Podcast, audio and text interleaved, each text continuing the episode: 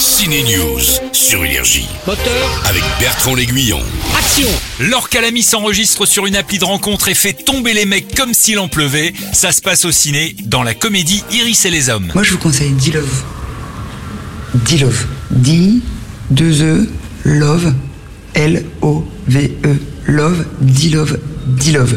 D-Love. J'ai entendu. Merci. L'actrice retrouve la réalisatrice d'Antoinette dans les Cévennes, mais cette fois c'est beaucoup plus chaud.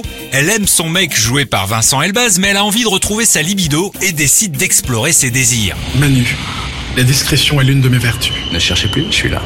À bientôt pour parler de notre futur. 1,06 en poche et hop, à poil sous la couette. Alors c'est pas YouPorn, hein, mais pour ce rôle, Laure Calamy fait tomber les vêtements. Tous, l'actrice aime d'ailleurs s'effeuiller pour un rôle, se déshabiller devant une caméra. Même pas peur, Laure. J'aime les corps nus, je trouve ça beau, mais quel que soit le corps, quoi. J'aurais beaucoup plus de pudeur à devoir dire euh, je t'aime dans une scène que à me mettre nu. Pour moi, c'est le corps, c'est un instrument de jeu. Ce que j'aime bien dans la, la nudité aussi, c'est que d'abord c'est aussi la, la vulnérabilité et en même temps c'est une force de vie.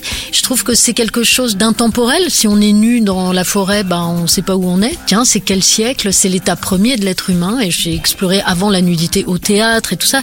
Et je trouve que ça raconte énormément de choses.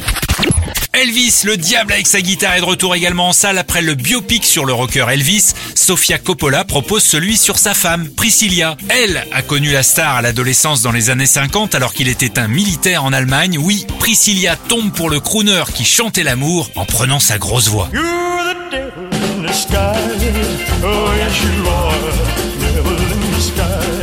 Love Priscilla, mais avec la bague au doigt ça va se compliquer pour elle. Iris et les hommes et Priscilla sont à voir en salle et uniquement au ciné. Bon film. Énergie, Ciné News.